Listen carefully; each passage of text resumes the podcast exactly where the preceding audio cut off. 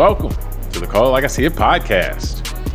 I'm James Keys, and in this episode of Call Like I See It, we're going to react to the trend, apparently, of comparing Donald Trump to Jesus or other biblical or, you know, religious figures. And consider whether what we're seeing here is just normal politics or is it like a religious or social movement or something altogether, something different, you know, than that altogether. And later on, we're going to take a look at plastistones, which you know is a newly discovered uh, sedimentary rock, which you know is being seen around the world and apparently is based in part on plastics, our discarded plastic, and it's form being formed into the rock, you know, rocks, you know, and so forth. So, joining me today is a man who has a mind like an academic, even if he can be a little eccentric sometimes. Tunde Ogunlana. Tunde, are you ready to show off those nutty professor vibes today? Yeah, man. I, I, don't even know where to go with that one, so let's just keep going because I'm about to get myself in trouble if I respond to whatever you just said about. no, we're recording this on January 23rd, 2024. And in recent weeks, we've seen a God made Trump video get circulated, you know, by Trump and then by others, you know, who seek to, you know, who, who promote Trump. And then we've also just seen people, and this has been over time, that uh, try to portray Donald Trump as being, you know, an agent direct from God or somehow co- connected to messianic uh, fi- fi- uh, figures or, you know, and so forth.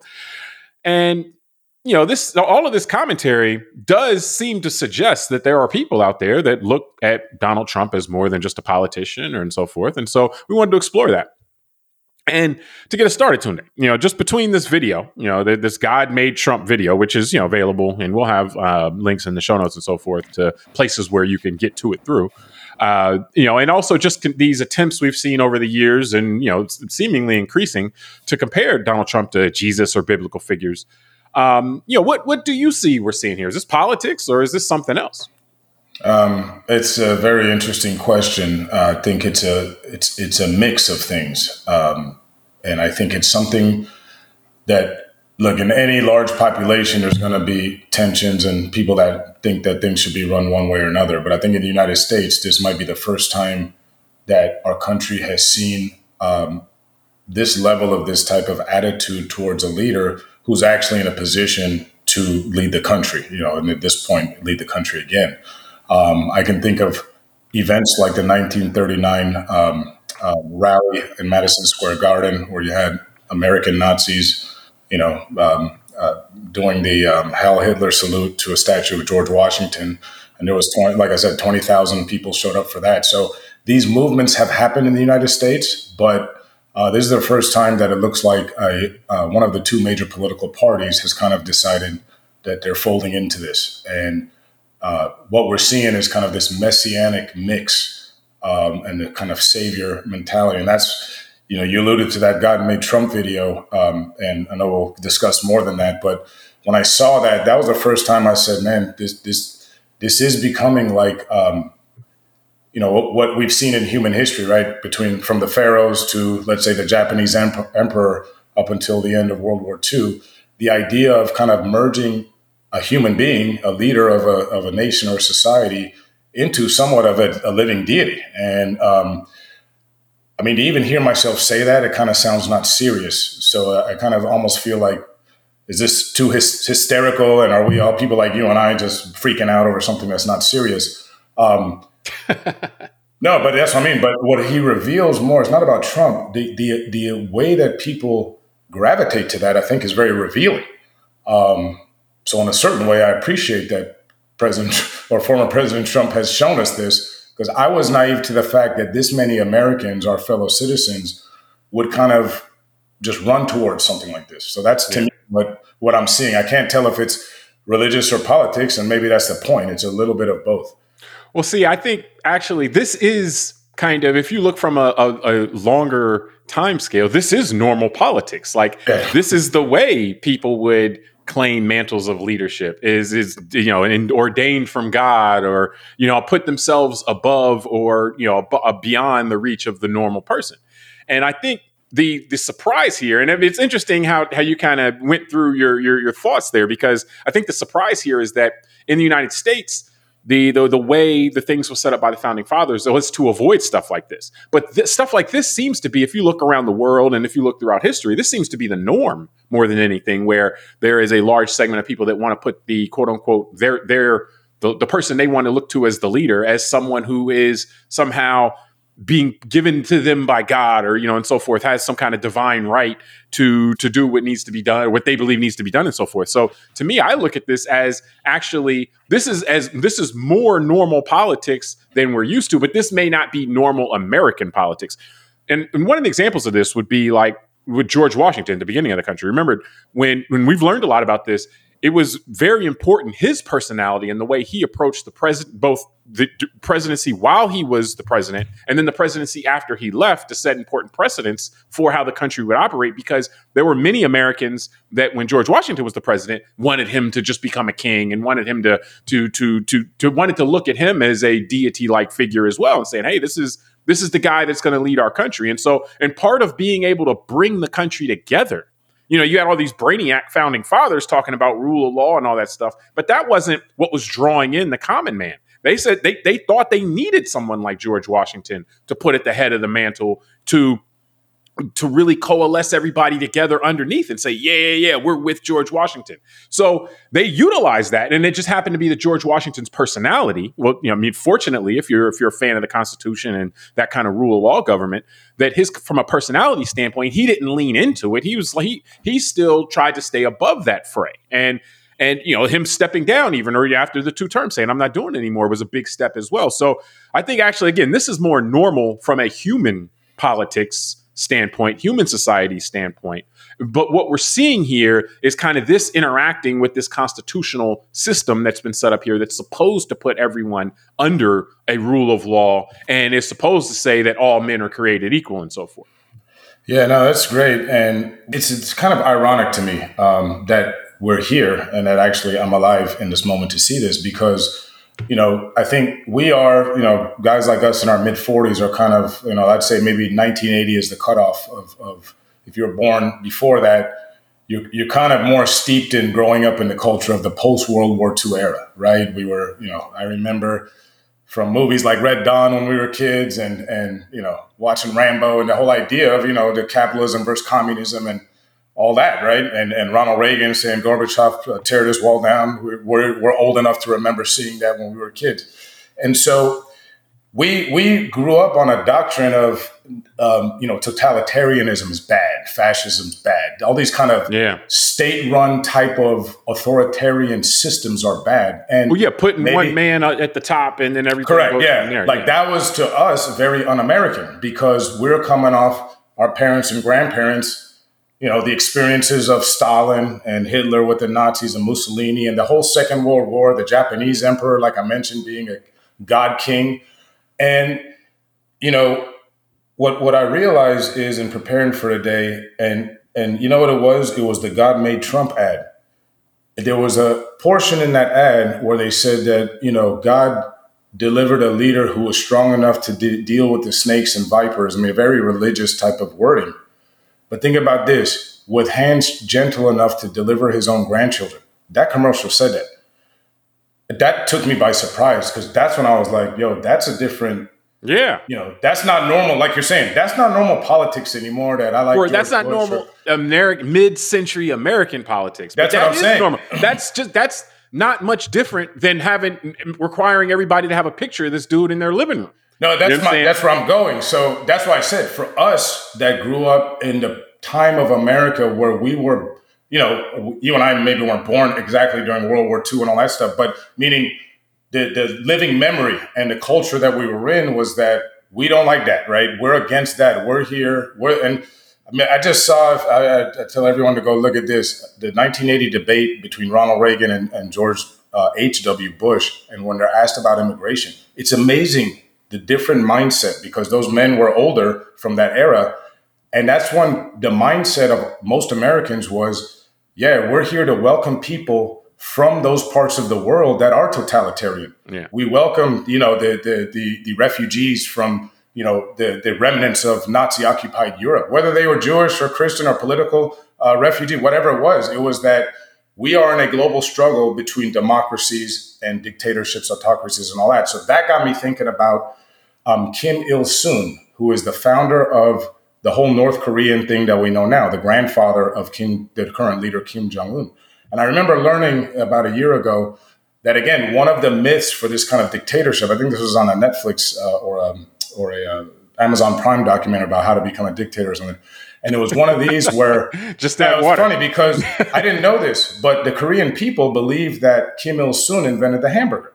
Yeah, I don't know why, because they like hamburgers there, and in order to make him more of a god, god king like human, he has to invent everything. So they invented the automobile, they invented the hamburger. And when I heard that thing about Trump delivering his grandchildren with his own hands, that's when I was like, okay, this is morphing into something like that because you're asking now the the, the listener or the or the supporter to make a giant leap because you got to either say, okay, that's embellishment and that's too much, or you got to say, oh wow, maybe he is that good that he did sit there and deliver Ivanka's baby and Eric Trump's, you know, wife, he sat there with her legs spread and said, "Oh, you know, I'm, uh, you know, bring it to me. I'm, I'm, I'm me, better than the doctor." Thirty cc's of. of well, we so, saw how he yeah. treated um, Fauci and Birx. Maybe he did go in the delivery room and say that. Like, hold on, you guys got to get out of here. I know what I'm doing. So, long story short, James, without getting the jokes aside, that led me thinking about 20th century regimes like Nazism, which I know is a dangerous. I'm not accusing any of this to go into the Holocaust, but the idea that you took a Weimar republic that was generally republic, normal, and within a decade became what we know became fascism under Mussolini, communism under um, people like well, Mao. I mean, you've you've made and, this point already. I, I do want to yeah, keep this moving, so, man. Well, no, that that was going to be my point. Is the irony that we are seeing American, our fe- some of our fellow Americans, and enough that we got to deal with this, actually want what you and I grew up believing was not the way that we were going to ever run a system of government. Well, and that's the point is just that this isn't necessarily this isn't necessarily distinct from politics in a human sense, but it's distinct from politics in the like the, the mid-century American sense, or even in large part American sense.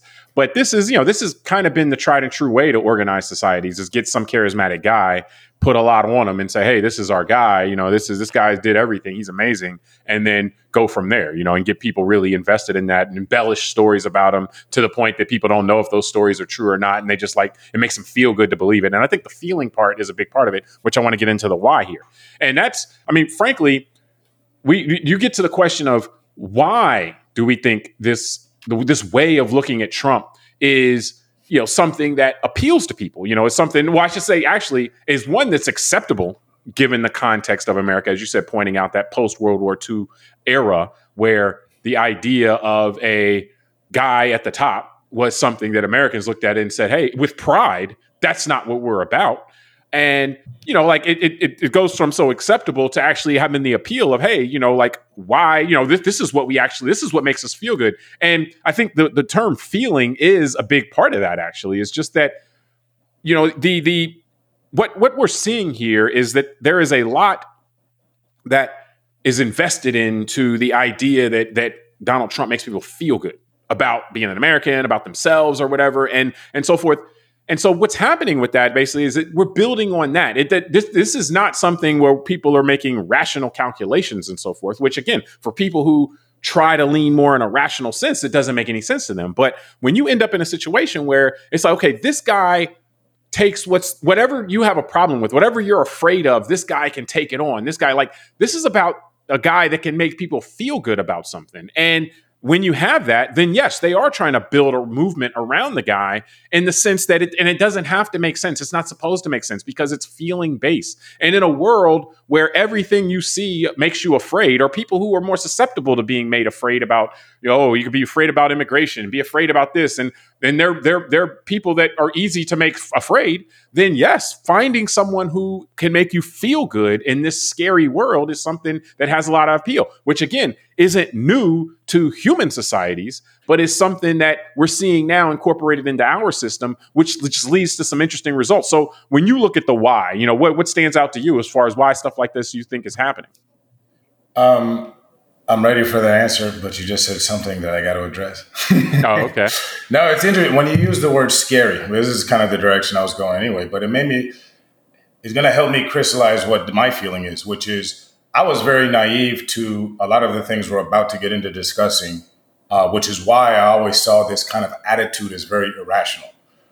Um, what is irrational, since, you know? But, that, no, but the- what I'm saying is, based on where we're going to go in this conversation, I now find it very rational to behave this way if you believe in certain cultural, um, uh, I guess, things that, that that that have manifested themselves in American, you know, thoughts. So, but when you said scary, that's really what what stuck out to me because what part of this process of me observing this last decade of our cultural wars in the country and kind of uncovering all this stuff we're talking about today is the first time I'm kind of uh, uh, you know able to accept, and this is where it becomes rational to me. I didn't realize that there's actually enough people in our country that are really scared of people like me and you, um, and I never internalized that because I've been me my whole life, right? And I feel a proud American. I love my country. I would die for my country. All that stuff, and so.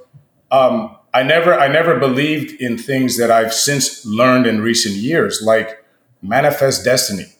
Um, I understood what it was. I understood there was a time in history when there were actually, um, you know, a, a, lot of people in this country that believed that God gave this country to Europeans and that they had a right to expand west and overtake, quote unquote, the savages, which were the Native Americans. They had a right to harvest human beings from Africa and bring, bring them here to be the labor to build the foundation of, of the country and that that was their god-given right right? And so my point is is because i don't fit into that i never thought of it as something that today a lot of americans would still hold really as a cultural um, um, fact and a, and a thing of importance. And i think and again i'll pass it back because i know we're going to you know have a long conversation on this but i feel like understanding that culture and again I, I don't think it's a majority of americans but it's tens of millions we at least we're dealing with it, right? I think that's what former President Trump has revealed to me that I didn't know that so many people actually have this level of anxiety just due to what appears to be the demographic changes and things like we got 59 years of integration since the 1965 Civil Rights Act. And integration generally has worked. People like me and you are normal members of the society, along with many others. And so I didn't know so many Americans would be hostile to that. I thought, and I was naive in projecting how I look at our democracy and thinking that everybody was on board. So when someone like a U.S. senator like Mike Lee would say democracy is not a point a few, the point a few years ago, I was kind of confused. But now that I've kind of been educated about some of these cultural realities of how some Americans see their own position in the country, now that seems rational to me. I don't agree with it, but I, I, I no longer look at it as irrational. I take them very serious. So, well, but again, you're you're walking a line there because it, there's a lot that's unsaid, and so it, it, it's rational from the standpoint you're saying that when you understand that the parts of it that are unsaid, then you understand where they're coming from. But it's the, right. the parts that are unsaid are still irrational. You know, it's still it's oh. it may be a rational response, but it's based on stuff that stuff that you're talking about is not written into the constitution so to speak no, That's stuff that yeah. is is cult, held culturally like okay well yeah this is what we say on the books but what we really believe actually is this stuff and so we're going to try to almost serve two masters here and where they conflict actually we're going to default to the unsaid stuff and say okay well that's really what's going to govern our behavior i mean and i think i mean i think the fear piece is, is a big part of it um, yeah. because if you think about it in terms of okay americans and and you know like i think our modern technology modern technolo- technological environment plays a big role in this. It's been studied that americans have an increasingly negative view of each other.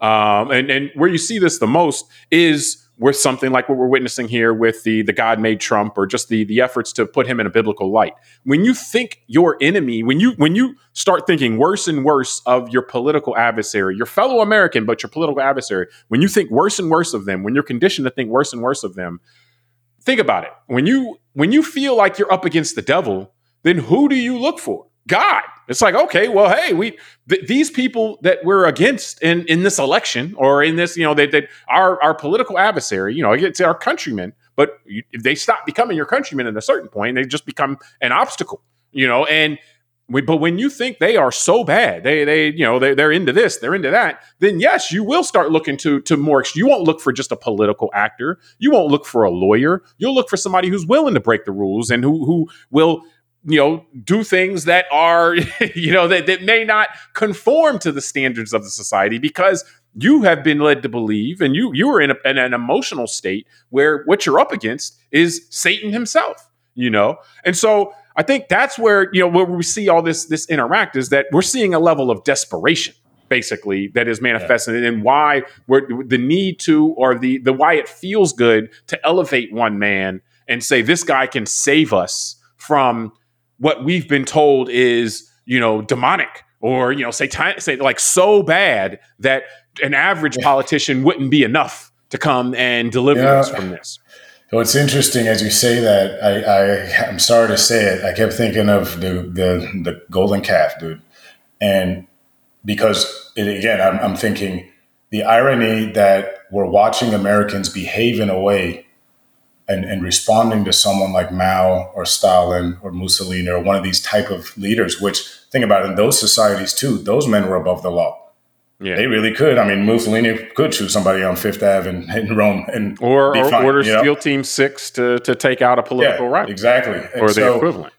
Yeah, and so that's where that's where it's just to me. And by the way, I just I, just to yeah. be clear, the issue we're we're not out in here, you know, necessarily trying to throw a bunch of you know stones. The issue actually that we're talking about is that it's it. This is not a message that we've been conditioned historically to believe that Americans would respond to or that would they would seek out and want. We had been conditioned in this post World War II era to understand that Americans, while that is uh, this is kind of messaging has been effective and worked throughout the history of the world, Americans, because of their political ideology, which is more, you know, the constitutional you know republic that is based on democratically elected officials all of that stuff that's built into that that they would look at this stuff as a negative. This kind of thing is a yeah. negative, and this is anti-american so to speak.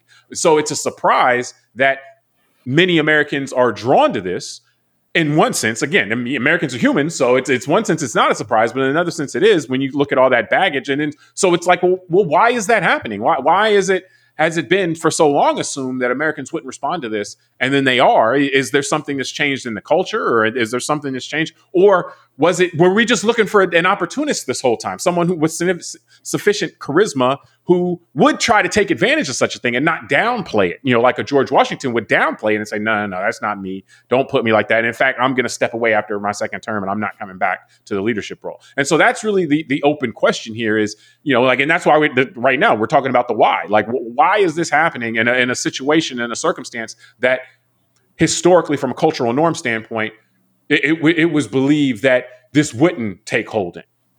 Yeah.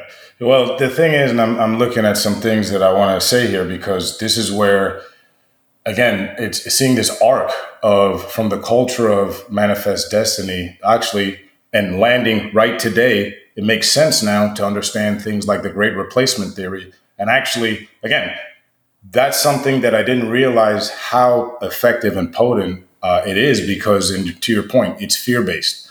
And so, and so, and I think this leads us into this idea, to your point about needing a savior, needing someone who is above the law, that to handle your, you know, what you need to do to to deal with the fear. So, and this is this is why I I, I, definitely would ask anyone listening to this that is not steeped in it to, to go look up manifest destiny and all these mindsets because it reminded me of things like the cornerstone speech that we discussed in other shows from Alexander Stephens, you know, the reason why the Confederacy left, uh, wanted to leave, secede from the Union.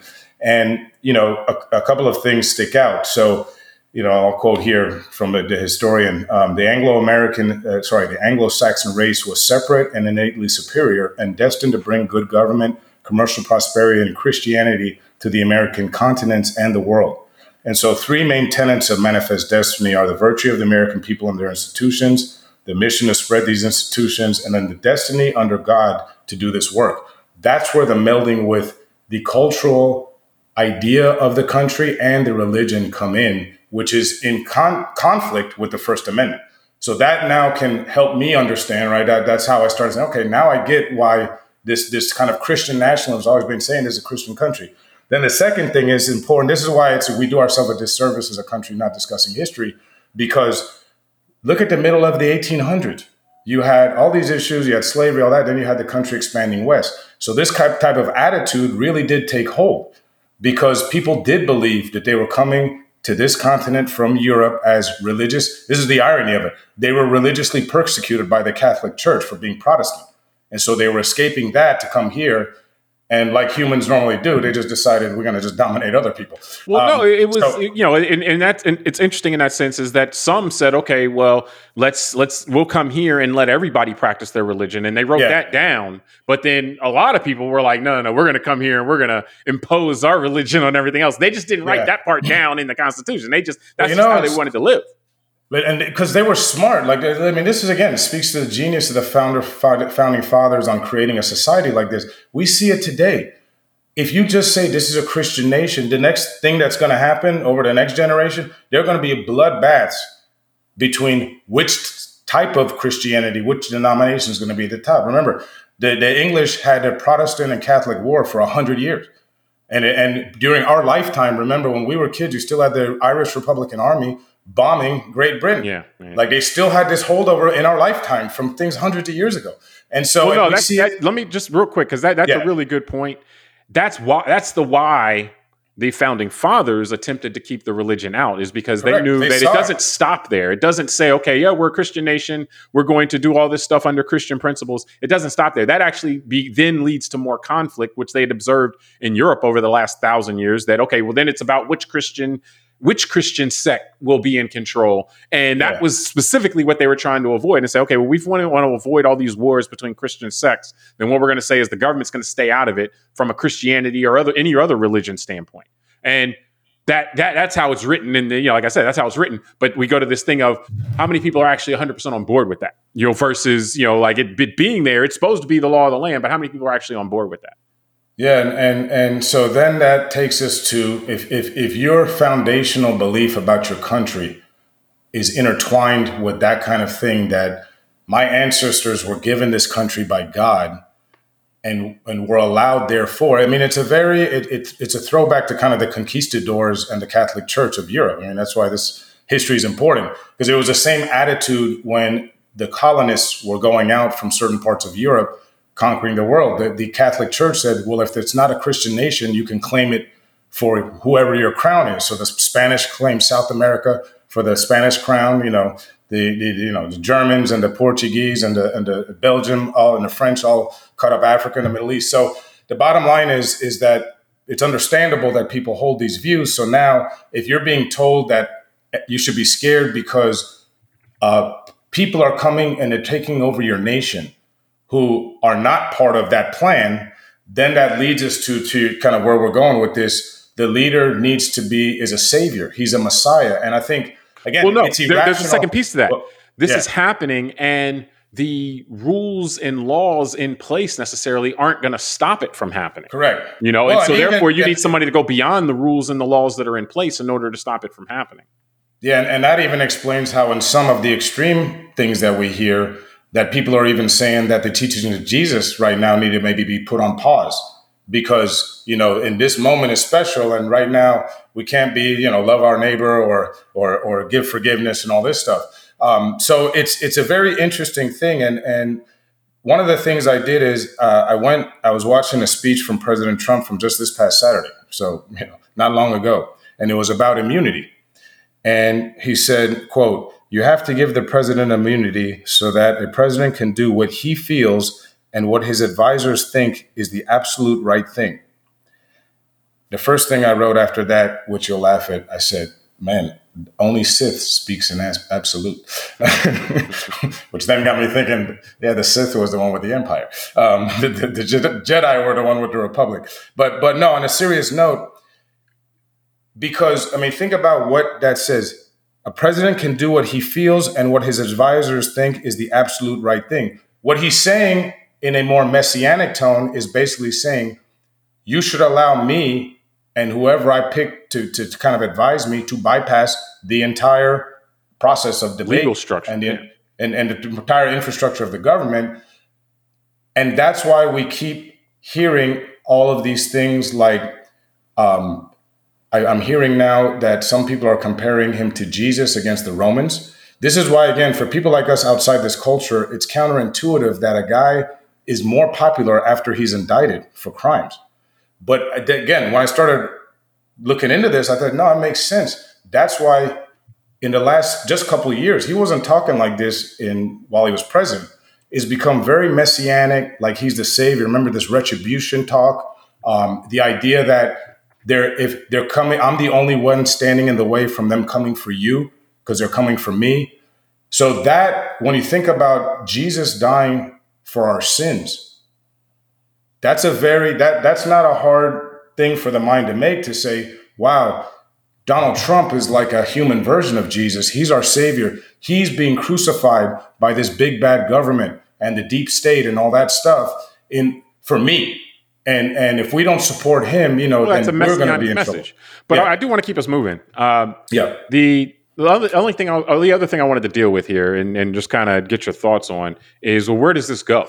Like, like we we talked about how you know care was taken. It wasn't a, a unintentional thing to try to keep the religious overtones out of the governing structure of the United States because they saw how this led to conflict, perpetual conflict, essentially in most places in the world, or at minimum oppression. You know, it's either the conflict or it's the con- the, the the the the conflict comes from when the oppressed the oppressed stop wanting to be oppressed and then there's conflict. You know like that that's your war between the protestants and the catholics you know so to speak in europe. So the founding fathers were like all right well we got to pre- we got to prevent that. You know so let's figure out let's set up a structure that that tries to to to to to get to get, keep that set up from occurring so that we can happen. So where do you think this goes from here? Because if if, if trump sent from god you know literally you know or if that's what you're looking at then this the, you typically don't just say okay well if we lose the election we we go you know we'll look for four more you know the next four years and we'll figure out what we got to do or the next two years in the house and so forth. So it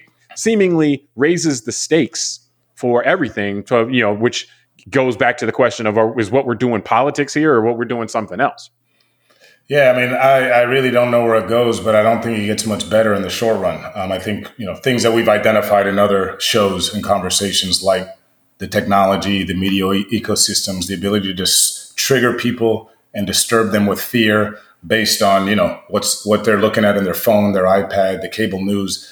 So and and again, I'm a and also the, ability to shield people's information bubbles to create yeah, information and all that. That's what where, I mean. And, you know, and, where nothing I, nothing unflattering could ever get in. Yeah, and, and that's what I'm saying is again, in a country where I do revere the First Amendment's freedom of speech clause, that the government shouldn't be able to stop people from communicating in certain ways. I don't know how we deal with that, with the ability of people to just lie and just say things that disrupt kind of our social norms. So that's number one. Number two is, like I've, I've used this term earlier in our discussion, Trump is not the guy that started this. What he's more of is a revealer.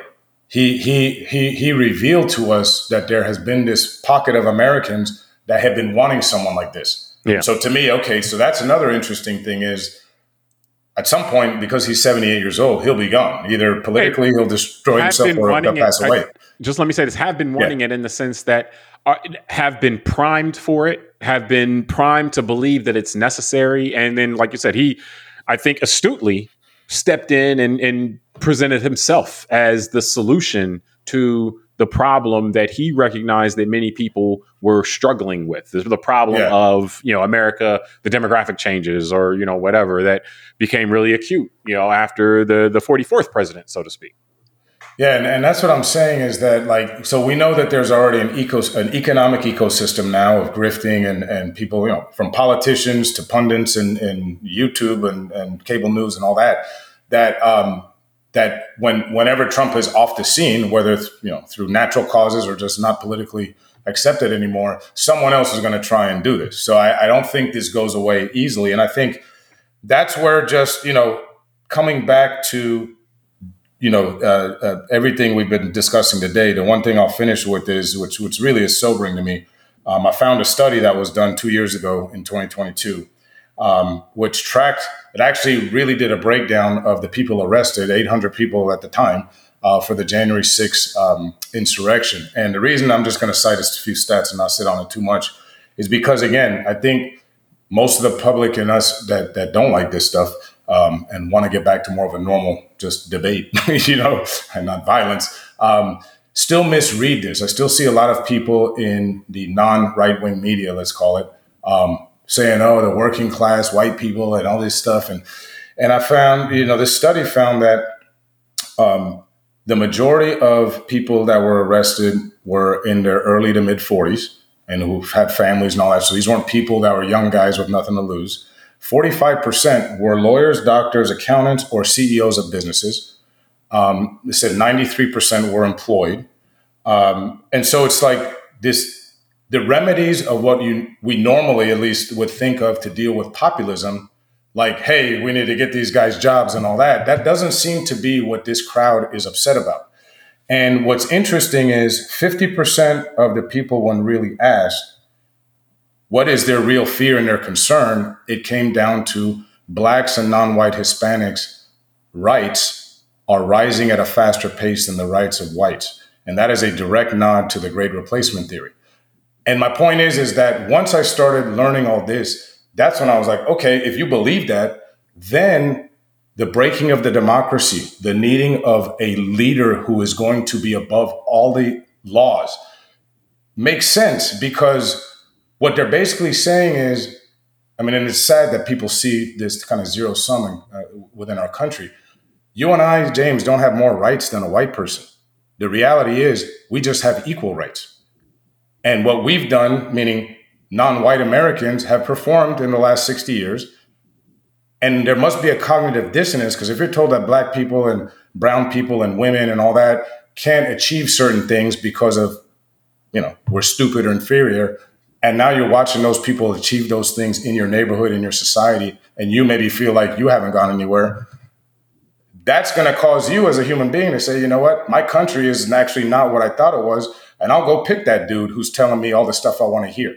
Right. And so that's why to me, this is this is really about what direction is our country going. And the people like you and I aren't going to give it up easily as well. And they don't seem to want to give it up. That's why I don't well, think this is going to get better anytime soon. Well, yeah. I mean, I, I think what we have to understand is this is an attempt to overthrow or you know just uh, depose the existing order. Uh, this is existing order, which is a rule of law based type of system. I mean, and that's when, when, we see like you you you read the, the the quote from Trump in terms of you know, and he's talked about this in recent weeks as far as that presidents need full immunity, which is crazy to me about this because I'm sure that he, he doesn't endorse full immunity for Biden. you know, it's just, just, like he doesn't think that all presidents should have full immunity. He just thinks that he should have, you know, as a, when he's president, he should have full immunity. You, you but, don't think that he he believes Biden can send SEALs Team Six to take him out? that I'm sure that's work. not what he has in mind. You, you don't think his fans would be okay with that if that no, happened? No, after yeah, I don't think it's a principle thing that should apply to everyone. but I mean, if you're looking at this as an, as an attempt to overthrow the existing order um, it claimed they, they claim they want to go back to something, but really they're trying to create something new. You know, like it may have pieces from the past that they like, but it's going to have pieces that they're they're creating as they go, like the whole president should be a king thing, for example. Um, but we've seen, you know, attempts to overthrow the existing order um, or fights over what the prevailing order will be. I mean, the Civil War embodied that, you know, and you you read some of the quotes from Stephens, you know, who was a prominent member of the Confederacy and saying what they were trying to do. You know, like slavery was a big part of that, but it was bigger than that. Actually, it was like, hey, no, there's this this whole idea of the white Christian nation, and they we, they should dominate everything and everyone here versus this rule of law thing. And you know, we, that happened. That when it happened there, that the attempt to kind of overthrow or, or the fight over what the existing order would be, it ended up being a hot war. But this was not. This we also saw an attempt to overthrow the existing order with the civil rights movement, and the civil rights movement didn't devolve into a hot war. You know, it was there was you know now granted you had one of the great leaders you know in history, Dr. Martin Luther King, who you know was able to do this through a nonviolent movement, um, but nonetheless that was an attempt to overthrow an existing order, and it was successful by and large, but it didn't devolve into a hot war. So what we're going to see here is when we have this is an honest to goodness attempt. What is happening now isn't just a fight over just how we're going to, you know, who's going to be have their hands on the existing controls right now. It is an attempt to change the nature of the existing controls and also have your hands on the existing controls.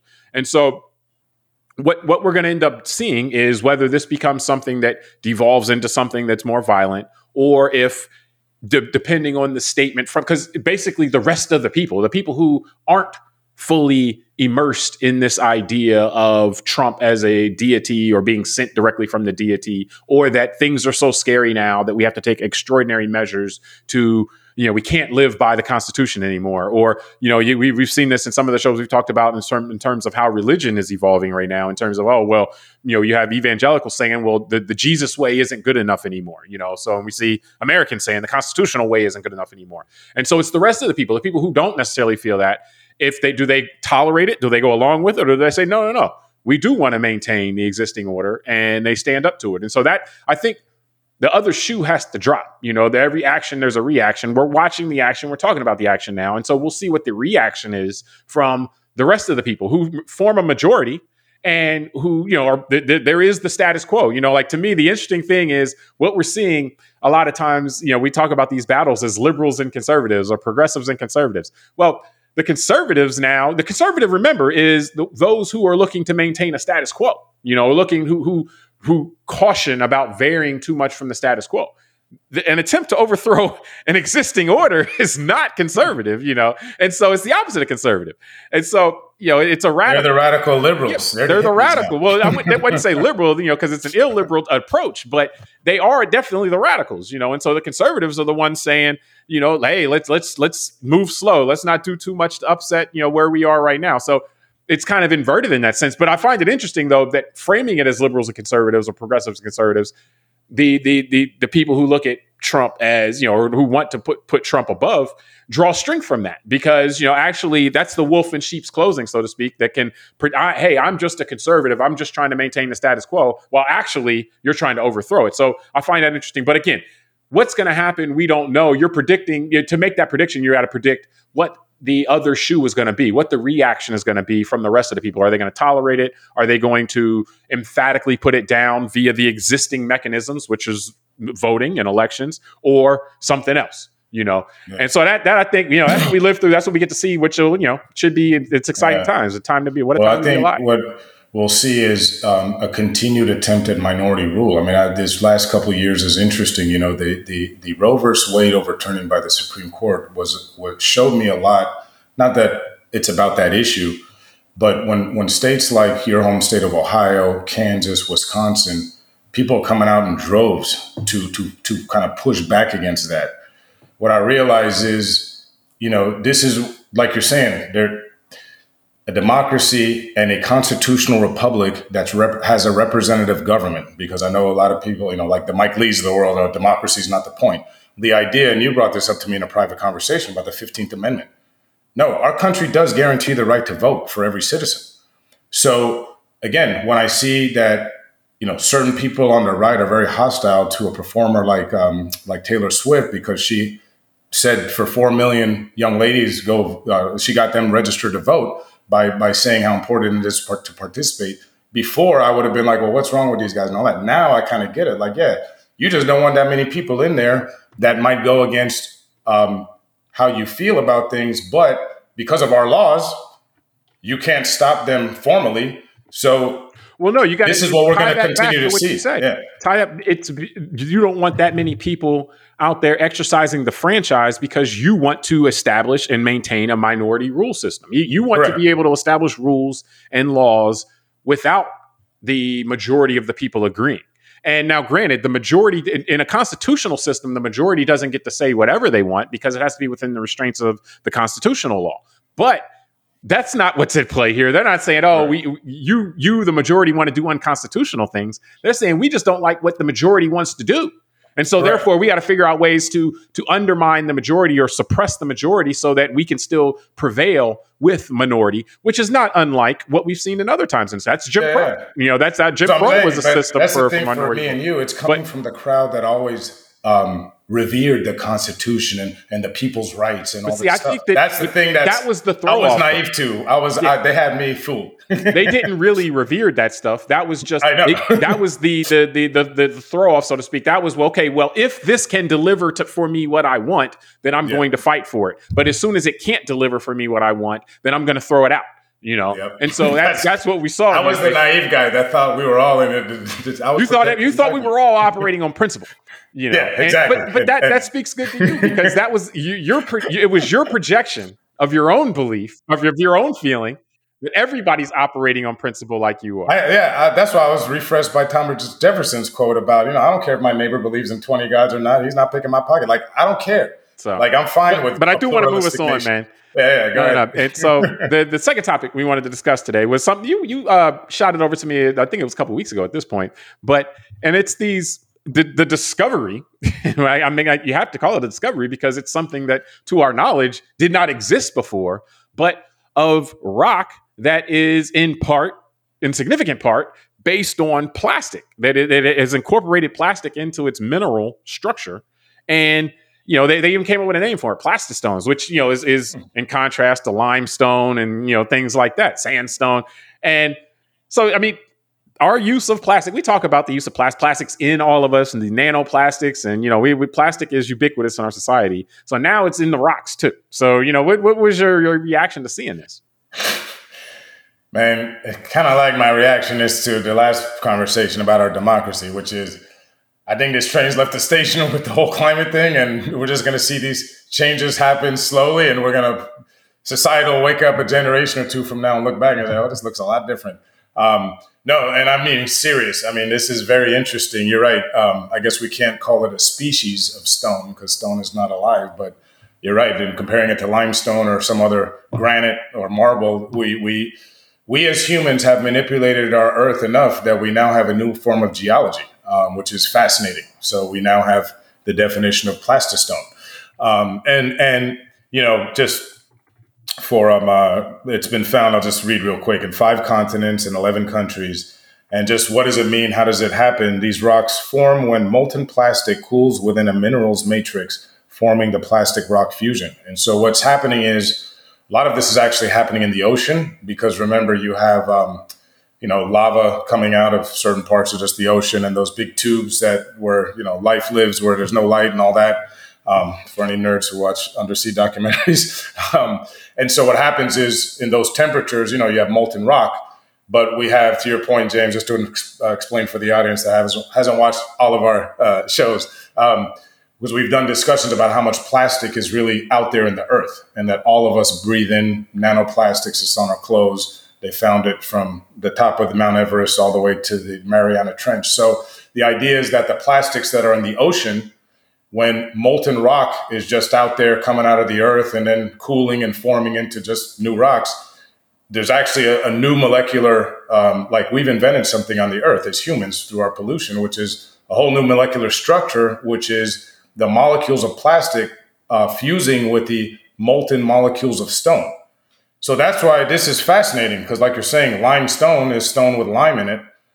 And now we have pushed enough plastic onto the planet over the last hundred years that now the earth is starting to like regenerate and reform with you bringing in plastic into its own like makeup.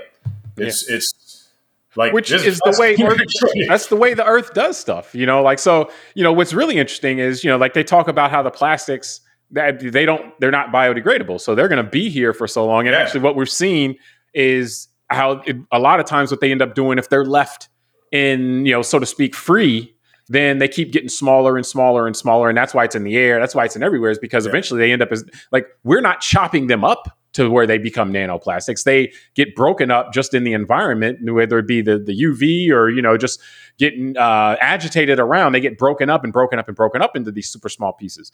What's interesting to me, that I was actually a little encouraged by this in the sense that one good way to, to prevent them from ending up in the air, in the air and in the water and everything maybe Just turn them into put, mountains, put them in the rock. Yeah, like well, hey, maybe we should take advantage of this if we if they can get bonded into the, the mineral matrix of rock, then yeah, we need to, to, to figure out go take go go find the plastic, go dump it into a volcano or something like that. And I, I don't really mean that because I'm sure, but other and otherwise set up situations where the plastic can well this can happen to plastic in a way, probably not immediately, you know, but just in a when if it, if you can set it up to where this will happen to plastic over the 20 years or 100 year period, because it hasn't been that long, this is already starting to happen naturally. Yeah. Maybe we can kind of incentivize nature or set up nature to be able to to, to use this process with more plastic uh, and yeah, lock up that plastic and rock, and then you know like, it'll get buried, and then in a million years or something, some other society, you know, will be like, oh yeah, what we just found fossil fuels that are it, it used to be plastic a million years ago, and now it's coal, or now it's something, you know, who knows what it'll turn into. So, or it's arsenic, and we're all dead. So, yeah, that that who knows what that stuff will too. turn into in a million years. But that's what yeah. I was thinking too, which is this is fascinating, right? Because I thought about the same thing, like let's say longer, right? Like like 50, 100 million years from now, and then let's say this, the species of humans don't exist and whatever. Because I was thinking like, what if we produced by, you know, however long it takes humans to exhaust ourselves before we extinct, we've produced so much plastic that, yeah, if you had a time machine to show up 100 million years from now, but let's say a third or a half of the world's actual geology and topography is, is somehow has this plastic in it. Um, it made me realize that the Earth's four billion years old, and the whole idea of like a billion years ago, maybe there was some advanced civilization. Part of the reason why I never believed that was because I used to think about that, like, well, we, you know, we've never found anything like plastic or something inorganic that from like more than like 10,000, 20,000 years ago for us to say. But now this is interesting because, yeah, maybe in just a shorter period of time, like a few million years or something, anything that's inorganic will just kind of be sucked into the earth again. So maybe certain even elements that we thought came from some supernova and all that might have been some advanced civilization half a billion years ago that already figured out how to get to Mars and all that. And what we're thinking is actual molecules of stuff that they actually inorganically produce. Like we, yeah. yeah. So it's it's it's interesting. Yeah, so, yeah. I mean, well, yeah, the possibilities are endless. I mean, what we see, like when we see, and really the significant thing here is how quickly it's happening. It's happening yeah, within this short I mean, within 100 like, years or so. Plastic's yeah, you imagine. Only maybe 120 um, years. I mean, it's, it's not that old. Yeah, you imagine that a lot of stuff will happen when you talk, start on a million years or 10 million years or 100 million years. I mean, that's the fascinating thing about the dinosaurs is just that they're placed at a time over a couple of, a couple hundred million years. And it's like, well, they were alive that long like where it's like okay yeah the if you go to the oldest dinosaur versus the the the the, the newest dinosaur that time period is longer than it is from the newest dinosaur to humans to now.